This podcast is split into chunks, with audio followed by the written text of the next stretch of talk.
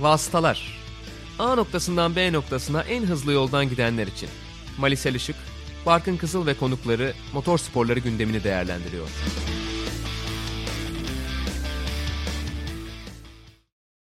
Vasıtaların 61. bölümüne hoş geldiniz. Sokrates Podcast'te İtalya Grand Prix'sinin ardından sizlerle birlikteyiz. Ben Barkın Kızıl, Marisel Işık'la beraber ağırlıklı olarak Formula 1'i konuşacağız. Ardından da Türk sporcular bu haftayı nasıl geçti ona şöyle bir bakacağız. Mali olaylı bir yarış. Şöyle bir ilk düşüncelerini alalım yavaş yavaş geçeriz. Çok acayip bir yarış oldu. Yani kaza olmasa dahi çok keyifli bir yarış olma ihtimali vardı McLaren'lar sayesinde. Ama çok daha keyifli bir yarış oldu. Sezon bambaşka bir noktaya geldi. Sadece bu yarış özelinde değil. Sezonun geri kalanında daha dramatik olacak. Olabileceğini tahmin etmiyorduk belki ama o yüzden İtalya bize beklentileri sundu. Yani cumartesi günü ne kadar hayal kırıklığı olduysa pazar günü o kadar süper bir yarış gördük.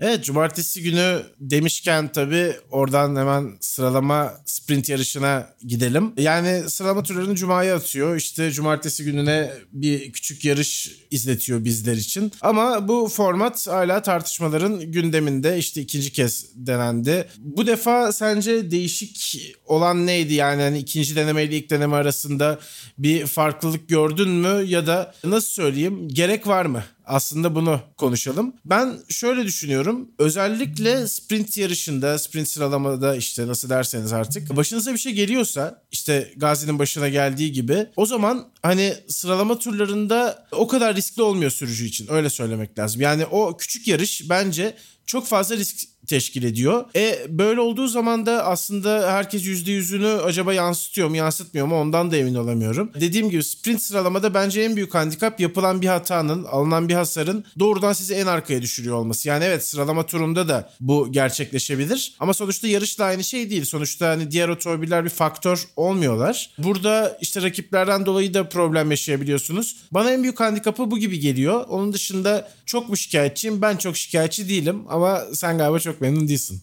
Yani gereği yok gibi geliyor. Özellikle bu ne saçma sapan bir sistem demiyorum. Ama yani bu kadar etrafında tantana yapılacak veya bu kadar hafta sonuna takla attırılacak bir şey Silverstone'da değil gibi görünüyordu. Monza'da dedik belki başka bir şey olur. Ki Monza'nın bir potansiyeli vardı açıkçası bu açıdan bakıldığında. Ama olmadı. Yani şöyle, senin söylediğinin e, devamını getireyim aslında. Yani sıralama turlarında bu arada seans içerisinde en sona düşüyorsun. Dolayısıyla sıralama turlarının riski bence daha az. Q3'e kaldıysan kaza yaptığında en kötü 10. başlıyorsun. Ama sprint yarışında benzer bir durum olursa bayağı gerilere düşüyorsun. Yani en arkadan başlıyorsun. Ertesi güne başlamama şansın olabiliyor belki ya da böyle bir ihtimalin olabiliyor. Şans olmaz tabii de. böyle bir ihtimalin olabiliyor. Bir taraftan ya şu ana kadar bize en çok katkısı startı oldu işte yine sprint yarışının startı bence en büyük e, aksiyon oldu. Çünkü Lewis Hamilton startta istediğini yapamadı ve geriye düştü. Yani eğer tek işlevi ya pazar günkü yarışı biraz daha keyifli hale getirmekse bunu sıralama turları bence pekala yapıyor. Ekstra bir yarış daha istiyorlarsa bunu bambaşka bir formatta yapabilirler ama pazar gününün gridini belirle belirlemeyebilir bence. Çünkü Ross Brown da belki böyle bir çözüm düşünebiliriz demiş. Bence mantıklı. Puan verdikleri bir küçük yarış olabilir ama pazar gününün gridini yine cuma günü sıralama turları belirler. O zaman olabilir. Hem de sıralama turlarının değeri düşmemiş olur. Pol pozisyonu diyememek ortadan kalkmış olur en hızlı pilot falan gibi saçma sapan bir ödül vermek zorunda kalmayız. Yani potansiyeli olabilir ama şu anki format bence yeterli değil. Bir bakılabilir işte ne yapabiliriz, ekstra bir şey katabilir miyiz diye. Olmuyorsa çok da zorlamamak gerekiyor diye düşünüyorum. Problemlerden bir tanesi de şu. Formatın kendi içerisinde dahi pilotları zorlamaya iten şeyler yok gibi geldi bana. Yani güvenlik arayışı sonrasında 3 tur DRS'nin açılmasını beklemenin pek bir mantığı yok bence sprint sıralama yarışında. Madem öyle aç gitsin bir sonraki turda başlasınlar DRS. Zaten az 18 turluk bir yarış. O yüzden ya da işte 100 kilometre mesafe burada 18 turdu. Bu açıdan kendi içinde de sprintte pilotların zorlamasını teşvik edecek şeyleri de tam kafalarında oturtamamış gibi duruyor FIA ve Formula 1 yönetimi. Ya Brezilya'da bir daha deneyecekler. Artık Brezilya'da da geçiş olmazsa, keyifli olmazsa tamamen rafa kaldırmak bile düşünülebilir. Brezilya'da kurtarırsa o zaman pistlere göre biraz daha yapmak gerekiyor. Belki işte Silverstone'u tarihi bir pist diye orada başlatmak istediler. Tarihin ilk yarışı oradaydı, ilk sprint yarışı da orada diye ki bence bu ikisi arasında biraz fark var ama anlıyorum. Öyle lanse etmek Formula 1 için mantıklı olabilirdi. E onun dışında Monza bence yine geçiş olabilecek ama olmayan bir pist oldu en azından sprint yarışı için. Yani açıkçası pilotların kafasındaki o temkini tamamen elden bırakabilecek ya da en azından temkinli olmamalarını gerektirebilecek, sağlayabilecek bir ortam yaratmaları gerekiyor. Ve aynı zamanda iyi de bir ödülü olması gerekiyor. Yani 3-2-1 puan ve sıralama turlarında sıralama turları yerine geçiyor olması çok yeterli olmayabilir bir sıra iki sıra geçmek için. Biz tam tersi gibi düşünüyorduk ama yani özellikle orta sıra pilotların da çok risk almadığını gördük. Alınca Gazli gibi olabildiklerini gördük çünkü yani. O açıdan baktığımızda yani Silverstone sonrasında ya bir de Monza'da bakalım belki orada keyifli olur diyordum. Şimdi biraz daha güvenim azaldı bir %15 daha. Evet. Brezilya'da da bakmak lazım. Son noktayı koyacağız zaten. Çünkü artık Brezilya'da da olmuyorsa bence olmuyordur. Yani genel sıkıntı gerçekten riskin ödülü tam olarak karşılamaması gibi. E bir de hani çok seyir zevki anlamında da bir katkısı olmayınca gerçekten tartışılması herhalde gayet normal şeklinde yorumlamak lazım. Yani çok keyif alan da vardır mutlaka ama çok keyif almayan izleyicinin de sayısı yüksek. Bir de işte daha önce de konuşmuştuk. Bu pazar günü Grand Prix yarışının ışığından çalmasına gerek var mı bir tane yarışın daha diye. O şekilde devam ediyor tartışmalar. Ya çok çalamadı çünkü. Biz geçelim pazar gününe istersen. Evet çok da çalamadı zaten. Cumartesi sönük pazar çok fena olunca çalamadı. Evet o, o yüzden biz de çok üstünde durmayalım dilersen. Pazara geçelim yavaş yavaş. Tabii sprint yarışının sonundan aslında almak lazım. Bottas'ın kazandığı bir yarış oldu. Buna rağmen Bottas tabii ki gridin son sırasından başlayacağı için de Verstappen pole pozisyonunu almış oldu. Yalnız dikkat çeken bir nokta McLaren'ların bana göre Monza'da en hızlı otomobil olduğunu düşünüyorum ben. Hatta Doğru. şöyle bir hız sıralaması vereyim. McLaren sonrasında Mercedes, sonrasında Red Bull, sonrasında Ferrari. Bence bu dört bu sıralamayla net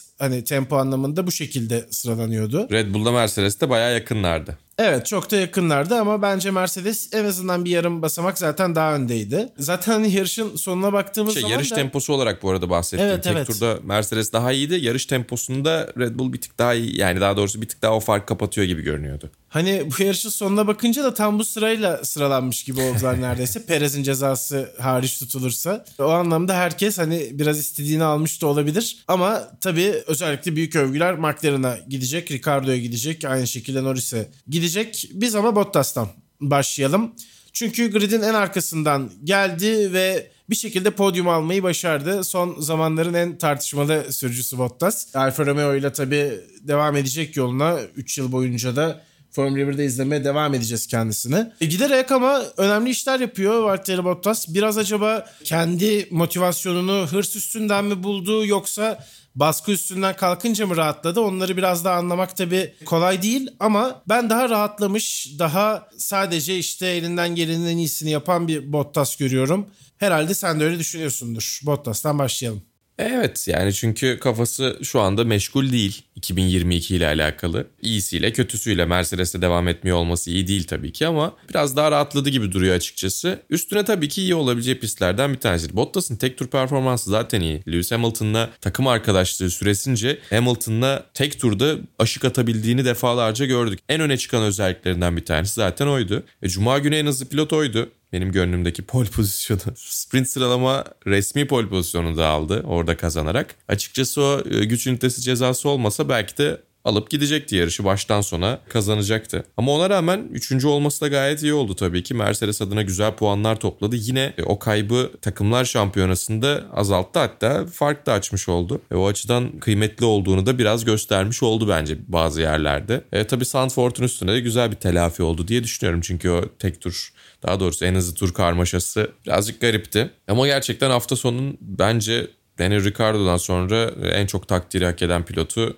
Bottas'ı diye düşünüyorum. Norris'in biraz önüne yazabiliriz Bottas'ı. Ya güzel bir performans çıkardı. Sezonun geri kalanında da iyi performans elde edebileceği yerler karşısına çıkacaktır. Soçi onlardan bir tanesi. Zaten çok iyi olduğu bir pist. Buradan yakaladığı momentumla Soçi'de neler yapacak göreceğiz. Mercedes'in ihtiyacı var zaten Bottas'ın e, sezon sonuna doğru formda olmasına. Çünkü Perez inişli çıkışlı biraz zor bir adaptasyon süreci. Beklentilerin üstüne çıktı bence. iyi iş yapıyor. Önceki pilotlara kıyasla özellikle Gazi ve Albon'a kıyasla. Ama yine de e, Mercedes'in ikilisinden biraz daha geride gibi duruyor Red Bull'un ikilisi. E, o açıdan takımlar şampiyonluğu için Bottas'ın bu performansları çok kritik ve bu hafta sonunda bence kendisinden yapılmasını istenen her şey yaptı. Hatta fazlasını da yaptı. 19. sıradan kalkıp 3. bitirdi yarışı. Evet senin de dediğin gibi gerçekten Perez'i düzenli geçebilmesi oldukça önemli olacaktır herhalde Mercedes için. Zaten zaten önümüzdeki yıl Hamilton, George Russell kadrosundan beklentimiz daha da yüksek. Yani takımlar şampiyonasında daha büyük bir avantajları olacağını düşünüyoruz herhalde ikimiz de. Ama bu sezonda Bottas'ın biraz taşıyacağını belki de söyleyebiliriz. Özellikle Hamilton'la Verstappen de bu şekilde kaza yapmaya devam edeceklerse o zaman Perez'le olan mücadelesi daha da önemli bir hale gelecektir Valtteri Bottas'ın takımlar şampiyonası için. Sonrasında tabii yarışın dönüm noktalarıyla devam edelim. İlk olarak bence şöyle alalım. Red Bull'un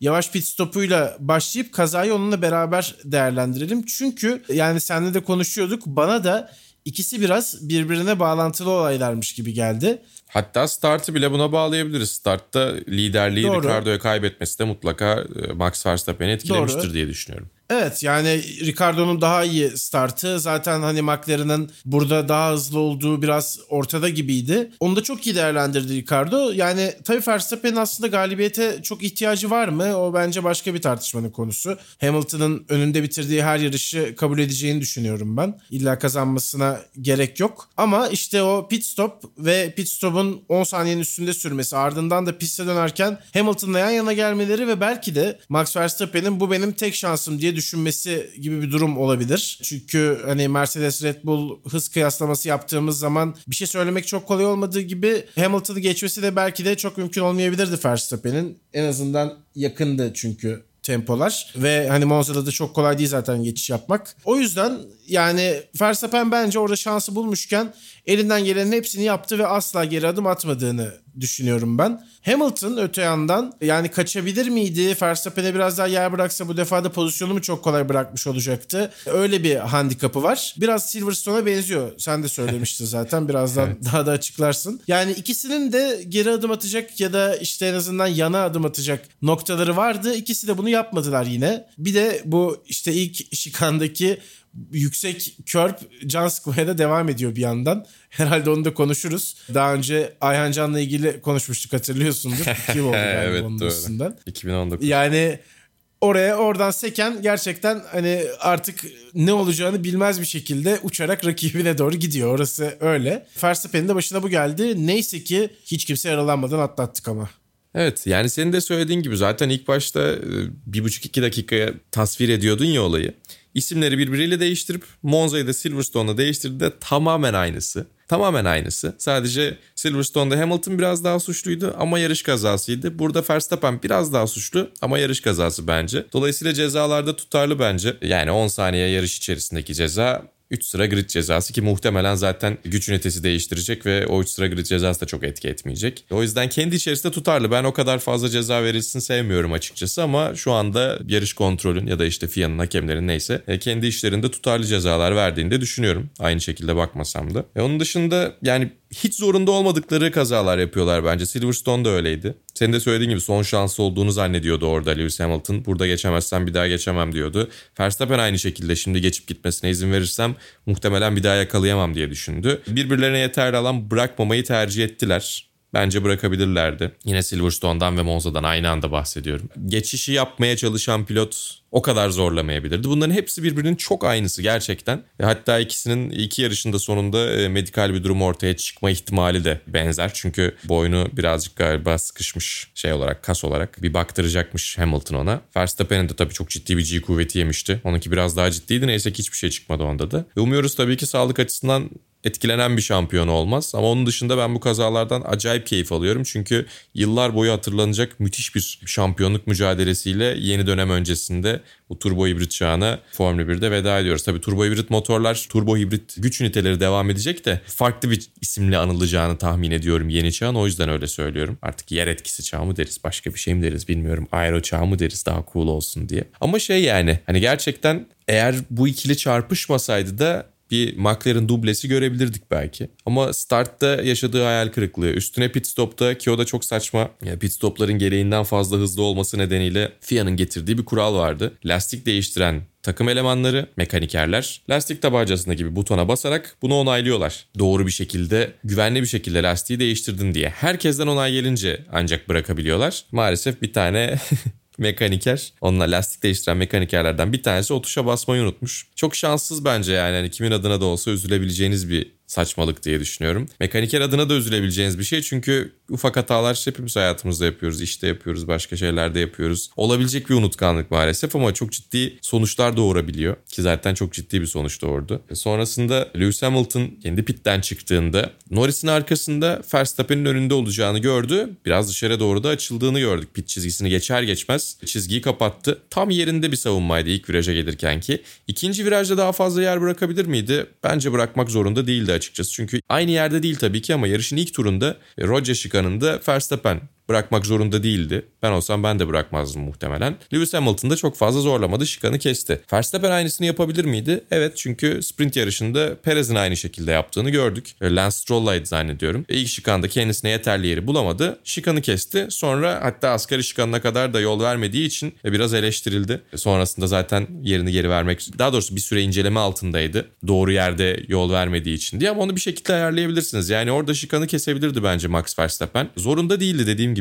Yani böyle bir ihtimal vardı kazadan kaçınmak istiyorsa veya özellikle tadımız kaçmasın diyorsa böyle bir şey yapabilirdi. Seçeneklerinden bir tanesi buydu. Bunu seçmedi. Gayet doğal. Ama açıkçası birazcık eh yeter artık diyerek kazadan çok kaçmadığını düşünüyorum. Normalde Verstappen böyle bir start almamış olsa, pit stopta problem yaşamamış olsa bence o şikanı keserdi diye düşünüyorum. E, o yüzden zaten bir ufak Verstappen'e hatayı veriyoruz. Suç biraz daha Verstappen'de diyoruz. Ama dediğim gibi yarış kazasıydı. Bir de gerçekten Formula 1'in motor sporların özellikle tek koltuklu yarış serilerinin yarıştığı pistlerin sosis körblerden bence arındırılması gerekiyor. Çünkü yani şey değil caydırıcı değil kesinlikle. Yani oraya çıkmakta herhangi bir beis görmüyor pilotlar orada sosis körb var diye. Ama istemsiz bir şekilde çıktığında da bayağı trambolin etkisi yaratıyor. Yani bilmiyorum o yüzden pist güvenliği açısından bakıldığında oraya çakıl havuzu koyabilirsiniz. Bambaşka bir şey koyabilirsiniz. Küçük küçük körbler koyabilirsiniz. Yine araca zarar verebilecek şeyler koyabilirsiniz. Ama sosis körblerin şu ana kadar ya iyi ki sosis körb koymuşlar buraya dediğimizi hatırlamıyorum. Tam tersini dediğimiz en az 10 tane olay sayabilirim biraz zorlasam. Aslında çok caydırıcı olması gerekiyor. Çünkü böyle bitiyor yani genelde. Ama rampa ee, koysunlar o zaman bile... çok caydırıcı yani. Çıkarsan yani evet. ölürsün olsun. Ya böyle bitmese bile otomobile gerçekten hasar verilebiliyor ama yani dediğin gibi gerçekten kimse korkmuyor neredeyse bundan. E, o zaman da e çok bir anlamı yok hani güvenlik için köpek alıp kimse de o köpekten korkmaz. Herkesin başı okşaması gibi bir durum bu. şey diyorsun herkese kendini sevdiren bekçi köpeği diyorsun. Evet evet Hırsıza biraz öyle oluyor sevdiren. yani. Güzel tatlı bir örnek oldu. yani evet o şekilde bilmiyorum belki de bir düzenleme yapılır. Bir de şunu konuşmak lazım. Kaza sonrasında Lewis Hamilton Max Verstappen'e biraz tepkiliydi. Aracından çok da hani umarsız bir tavırla yürüyüp gittiği için yanına gelip konuşmadığı için. Genelde böyle kazalardan sonra gidip birbirimize nasıl olduğumuzu sorarız diye tepki gösterdi Hamilton. Ama tabii onun da yani bu kazada muhtemelen oldukça korktuğunu söylemek lazım. Halo'nun önemi bir kez daha öne çıktı. O zaten önemli. Ya bence bu arada şeyi fark etmemiş olabilir. Çünkü araç aracın lastiği, Red Bull'un lastiği Halo'ya çarpıyor ama sonra devam ediyor. Yani Max Verstappen indiğindeki pozisyonda tehlikeli bir durum yok. Ya tabii ki ama üstünden geçtiğini tahmin ediyordur. Ama bir taraftan Lewis Hamilton hala aracın içerisindeydi ve piste geri dönebilir miyime bakıyordu. Lastiklerini falan çeviriyordu. Dolayısıyla mutlaka hani demek ki iyi diye düşünmüş olabilir. Hiç hareketsiz olsa falan bence gider bakardı diye düşünüyorum o kadar da değil. Evet evet zaten Verstappen de şey demiş hani hala otomobili kurtarmaya çalışıyordu. Hı. O zaman iyi olmayan demiştir. bir sürücü aynen bunu yapmaya çalışmaz İyiyseniz aracı çıkartmaya çalışırsınız. Ben de onu fark ettim. O yüzden çok da bakmadım demiş hani. İşte tam ya Silverstone'da da şey demişti. Ben hastaneye gittim orada kutlama yapıyor demişti. Tamamen rolleri değişmişler. Çok komik bence. Çünkü Hamilton da orada evet. telsizden soruyordu. Max iyi mi diye. İyi araçtan çıktı. E tamam hastaneye gitti mi? Ağrısı sızı var mı diye yarışta soracak hali yoktu onun da. O yüzden iki tarafında birbirinden beklentileri birazcık gerçek dışı diye düşünüyorum. Hamilton da bence fazla dramatize etmiş. Verstappen de fazla dramatize etmişti Silverstone'da. Yani kutlama yapıyor yapıyor falan diye öyle bence gereksizdi açıkçası. Ona takılmaması gerekiyordu. Hamilton da bu sefer gelip bir halimi hatırımı sormadı diyor. Bu arada yani zaten bence yani herhangi bir şekilde ciddi bir durum olmasa da o an içerisinde o tarz bir kazada iki takım yani iki şampiyonluk mücadelesi veren ayrı takımdan pilotun çok fazla bence muhabbete de girmemesi gerekiyor diye düşünüyorum. O konuda yarış sonrası açıklamasına biraz katılacağım Verstappen'in. Çünkü herkesin sinirleri gerginken o anda uzaklaşmak bence daha iyi bir seçenek diyor. Bana da öyle geliyor açıkçası. Yani şampiyonada bu kadar yakın iki pilot çarpıştığında başka oluyor. Birbiriyle %100 hani arkası çok dolu olmayan kazalarda biraz daha yanına gidip iyi misin falan diyebiliyorsun ki orada bile bir sürü tartışma olduğunu daha önce hatırlıyoruz işte Trulli ile Sutil'in inanılmaz bir tartışması var onu mutlaka izlesinler. Bir de böyle boy farkından dolayı işaret parmağıyla kaskına doğru yukarıya doğru Trulli'nin Brezilya'da Adrian Sutil'le olan bir gerginliği var. Yani o tarz kazalar sonrasında iki pilotun birbirine çarptı ve yani kaza olmayan aslında yani yanlışlıkla olmayan biraz iki tarafında birbirini suçlayabileceği tarzda kazalarda bence hemen kaza sonrasında öyle çok yaklaşmamak gerekiyor. Ya çok ciddi bir şey olursa tabii ki durursunuz. O başka bir şey. Ama açıkçası çok da yanlış değil. Dediğim gibi Hamilton'ın öyle bir şey beklemesi de çok doğru değildi. Belki şey diye düşünmüş olabilir. Silverstone'da benim kutlama yapmamamı bekliyorlardı. Ben de burada bir hal hatır sormasını bekleyebilirdim gibi. Çünkü hemen onun etkinin tepkisi insan psikolojisinde özellikle sporcu psikolojisinde oluşan bir şey. Belki de o yüzdendir. Ama eğer ben ikisini de çok gerekli bulmamıştım açıkçası. Burada da bence çok problem değildi. Bir de dediğim gibi Lewis Hamilton'ın iyi olduğu zaten dışarıdan belliydi. Verstappen'in söylediği üzere. Çünkü aracını piste geri döndürmeye çalışıyordu. Yani Red Bull'u aracın üstü üstünden alsalar piste dönmeye çalışabilirdi ama sonra fark etti zaten dışarıdan pit duvarından aracı kapatıp inebilirsin dendi. Zaten o hasarla da devam etmesi mümkün olmazdı. Ama bunu yapıyor bu arada Lewis Hamilton. 2007'de e, herkes aracından inmişken Nürburgring'de e, o çakıl havuzunda beklemişti ve piste geri gönderilmişti. Gerçekten birisi bitti demeden e, Hamilton ya bir dakika belki bitmemiştir diyor. O yüzden burada bence aracın içerisinde kalma sebebi de oydu. Belki devam edebilirim 1-2 puan alabilirim diyordu. İşe yaradığı durumlar oluyor bu arada. Yani özellikle Imola'da kendi hatasıyla aracının ön kanadını kırmışken sonra tekrar döndü. Bir şekilde tabii ki kırmızı bayrakla birlikte biraz şans eseriydi de o. Ama gitti ikinci oldu. E, o anlamda pes etmemesi 7 kez dünya şampiyonu olmasına yardımcı olan faktörlerden kesinlikle bir tanesi. Max Verstappen'in de biraz bence puanlara düşünerek yarışması gerekiyor. Çünkü yani şampiyona liderisin. Puan farkını açabilirsin. Biraz kapanabilir, biraz açılabilir. Çok problem değil bunlar tabii ki ama yani orada Verstappen'in aracı hasar alsa ve Hamilton bir şekilde devam edebiliyorsa zarar çok büyük olacaktı. O yüzden bence biraz gazdan ayağını çekmesi gerekiyor. Viraj içerisinde değil. Hani ondan bahsetmiyorum spesifik olarak ama bazı yerlerde biraz daha akıllı, biraz daha temastan kaçınan şeyler yapabiliyor olması gerekiyor. Zorunda değil dediğim gibi. Ve Verstappen'in yarış stili bu zaten. Seçimi karşı tarafa bırakıyor. Biraz Senna tarzı. Ama yani Hamilton'ın ilk turda Roger Chicane'da yaptığının bir benzerine ya da dediğim gibi Perez'in sprint yarışında yaptığının bir benzerini bence Verstappen de yapabilirdi. Çok da ciddi bir zararı uğramazdı. Ama yapmak zorunda değildi. Tercih etmedi. Hamilton daha fazla boşluk bırakabilir miydi? Bırakabilirdi. Bırakmayı tercih etmedi çünkü zorunda değildi. O yüzden bir yarış kazası çıktı. Ya Silverstone'da tamamen aynı dediğim gibi şey olarak sadece isimler yer değiştiriyor. Pistin ismi değişiyor. O kadar. Onun dışında her şey aynı. Ya bana sorarsan Verstappen'in burada çekinmek ya da işte kaçınmak için bir şey yapmaması bilinçli bir tercih. Ben öyle düşünüyorum en azından. İşte senin de bahsettiğin gibi Silverstone'un getirdiği duygular vardır mutlaka. Monza'da Mercedes'in aslında hep favori gösterilmesi. Belki burada işte Mercedes'e en büyük avantajı sağlayacak pistin burası olması gibi konular. O problemli pit stop Hamilton'ın pist üstü pozisyonunu alması ya ve işte Verstappen'in burada şampiyonda bence 5 puanlık da olsa bir avantajının olması ben neden geri adım atayım bir şey olacaksa da ikimize de olsun gibi bir düşünceye itti bence onu. Ve olduktan sonra da çok şaşırmadı bence Verstappen. O yüzden de gayet cool bir tavırla aracından indi.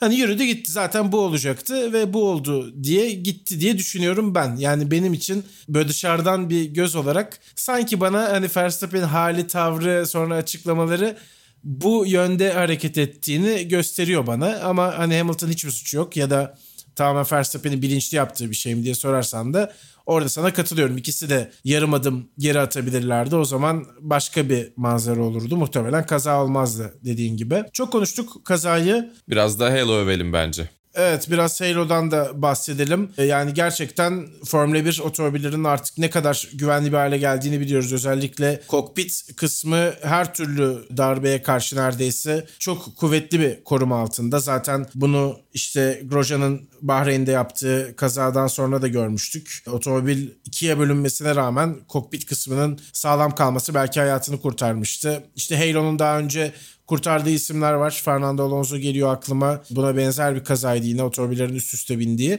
Burada da Lewis Hamilton'ın yani gerçekten de ezilmesini önledi Halo ve çok gerekli bir parça olduğunu göstermeye devam ediyor. Benim tek bir eleştirim vardı. Acaba işte bu iki taraftan tutturulabilir mi? Sürücünün önünü kapatıyor gibi biraz diye ama kimse bundan şikayet etmiyorsa e, o zaman zaten problem yoktur. Yan taraflara bakmak tabii daha önemli. Doğruda önünüze bakmaya göre. Yani o da Bir de bir, üç boyutlu görüyorsun ya sonuçta. zaten. Onu bir süre sonra oradaki o Tabii. ufak şeyi görmüyorsun. Evet muhtemelen muhtemelen öyle oluyor. Yani simülasyon oyunu oynamakla otomobilin direksiyonunda olmak aynı şey değil. Bu şekilde bence hani Formula 1'de teknolojinin hep ileri gittiğini, hep biraz daha üstüne koyulduğunu görüyoruz.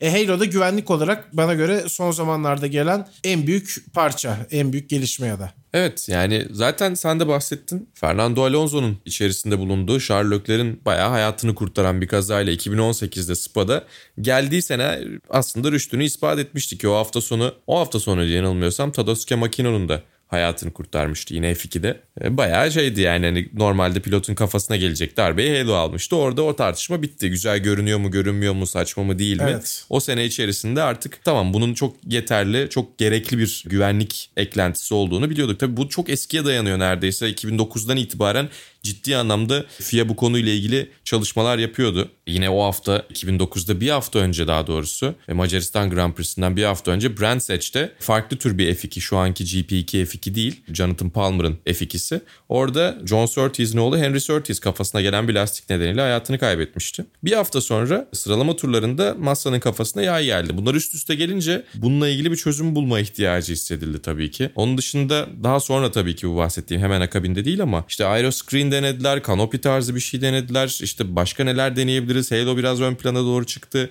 İşte antrenman seanslarında denediler. Aeroscreen tarzı olan bir şey denediler. Sadece Halo'yu denediler. Bu arada Justin Wilson hayatını kaybetti. Yine onun da bir burun konisi oval pistte kafasına geldiği için. O yüzden IndyCar Aeroscreen'i denedi. Onların farklı problemleri var mesela işte kokpit çok ısınabiliyor dışarıdan kaska soğutma göndermek zorunda kalabiliyorlar. Ya bu çok uzun bir süreçti E, ve 2018'de Halo sistemi geldi ve o zamandan beri işte sadece Formula 1'de düşünürsek e, Charles Leclerc'in Spa'da hayatını kurtardı zaten. E, Onun dışında e, Roman Grosjean kesinlikle zaten çok çok korkunç bir sonucu olabilirdi o kazanın yani Bahreyn'in bayağı 1970'lerden çıkma o kadar brutal bir sonucu olabilirdi. Halo olmasaydı. Onun dışında bence yine Mugello'da Carlos Sainz güvenlik aracı sonrasında yeniden startta Toskana Grand Prix'sinde Halo olmasaydı araç üstüne gelebilirdi o Alfa Romeo üstüne gelebilirdi. Ve tabii ki Lewis Hamilton'ın da bence hayatını kurtardı. Değilse de çok ciddi boyun ve omurga sakatlıkları ortaya çıkabilirdi. Hayatını kurtarmadıysa da ama zaten bence ikisi eşdeğer çünkü çok hassas bölgeler. Dolayısıyla oradan ciddi bir darbe aldığınızda bir otomobilin ağırlığını, yükünü kaskınızda hissettiğinizde özellikle yukarıdan aşağıya doğru o kompres etkilerde daha çok zarar görüyor bir de omurga. O yüzden Hamilton'ın da hayatını kurtardı diyebiliriz açıkçası. Ve güvenlik konusunda çok önemli adımlar atıyor olmalarını, bu konuda hep çaba sarf ediyor olmalarını da takdir etmek gerekiyor FIA'nın. Ki çok eskiye dayanıyor. Max Mosley zamanında işte Euro NCAP şu anda otomobillerin güvenli mi değil mi diye almadan önce bakabildiğiniz en önemli sistemlerinden bir tanesi. Max Mosley geliştirmişti. Daha doğrusu Max Mosley zamanında bu prensip ortaya konmuştu.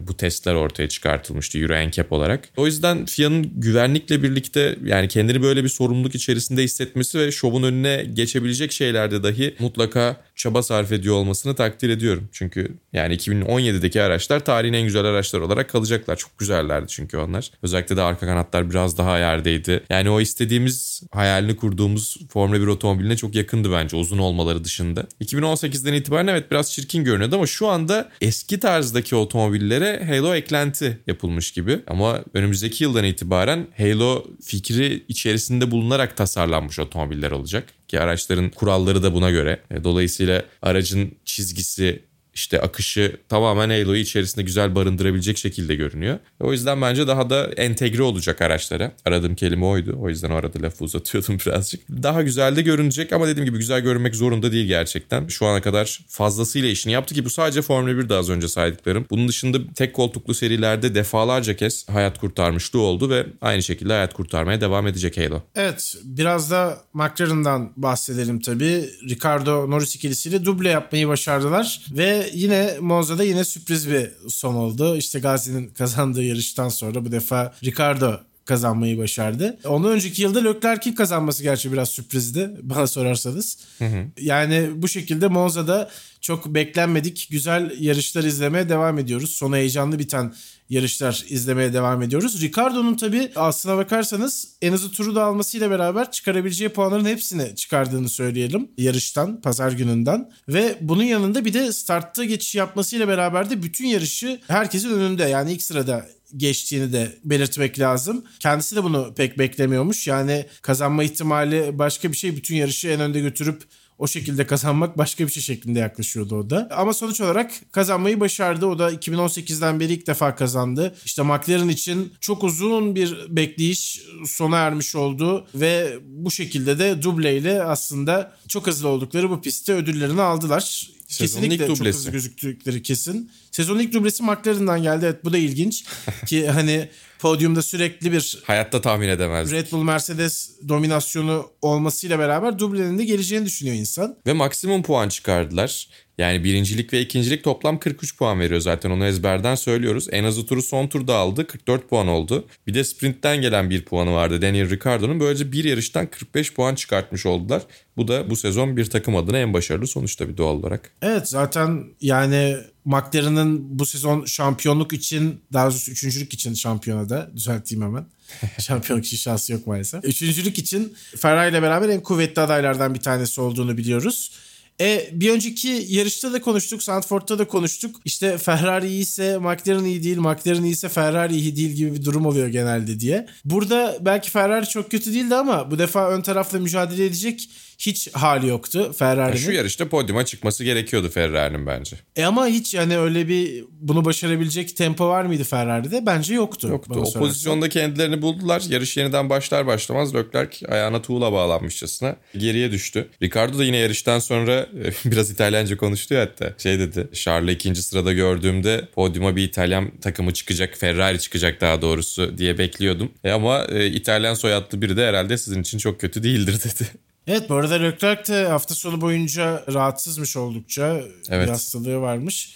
Mide Kendi- problemleri galiba aynı Kendi adıma istemedi. benim hani yaptığım en iyi 5 sürüşten bir tanesi diyor bu yarıştaki sürüşü için. Ve anca dördüncülüğe yeterli oldu. Tabii Perez'in cezası Leclerc için önemli bir avantaj oldu. Onu dördüncülüğe taşımış oldu pist üstünde geçiş yapmadan. Ama yani Ricardo Norris Bottas sıralaması peşinden gelen Leclerc Perez Sainz benim dediğim gibi başta yani bana göre olması gereken sıralama. Sadece Perez'in cezası var. Evet, doğru. Hızlara bakıldığı zaman. Ee, biraz diğer isimlerden de bahsedelim Mali. Özellikle George Russell'ın bir kez daha puan almış olması dikkat çekici. Alpine yine kendisini ilk onun içine iki otomobiliyle beraber atmayı başardı. Onlar için de fena olmayan bir hafta sonu oldu. Stroll yine başarılıydı. Sessiz sedasız. Evet, o da hiç yedinciliği almayı Dikkat çekmeden başardı. yedinci oldu. İlginç oldu onun. Ama ya Williams müthiş gidiyor. Gerçekten Russell yine puan aldı. Dört yarışta üç kez puan almış oldu ki bunlardan bir tanesi podyum zaten. Ve yani Williams'ın ilk puanlarından sonra hep Alfa Romeo'nun bir şeyler yapması gerekiyor diyorduk. Antonio Giovinazzi elinden geleni yapıyor iki yarıştır ama şans yüzüne gülmüyor. İlk turda belki biraz onun da hatasıydı ama ne olursa olsun yine şanssızlık hanesine yazabiliriz. E, Alfa Romeo fark kapatacağına açıkçası Williams fark açıyor. O yüzden 8. mücadelesi artık bitmiş gibi görünüyor. Öyle mucizevi böyle bir galibiyet falan gibi bir şey gelmezse artık.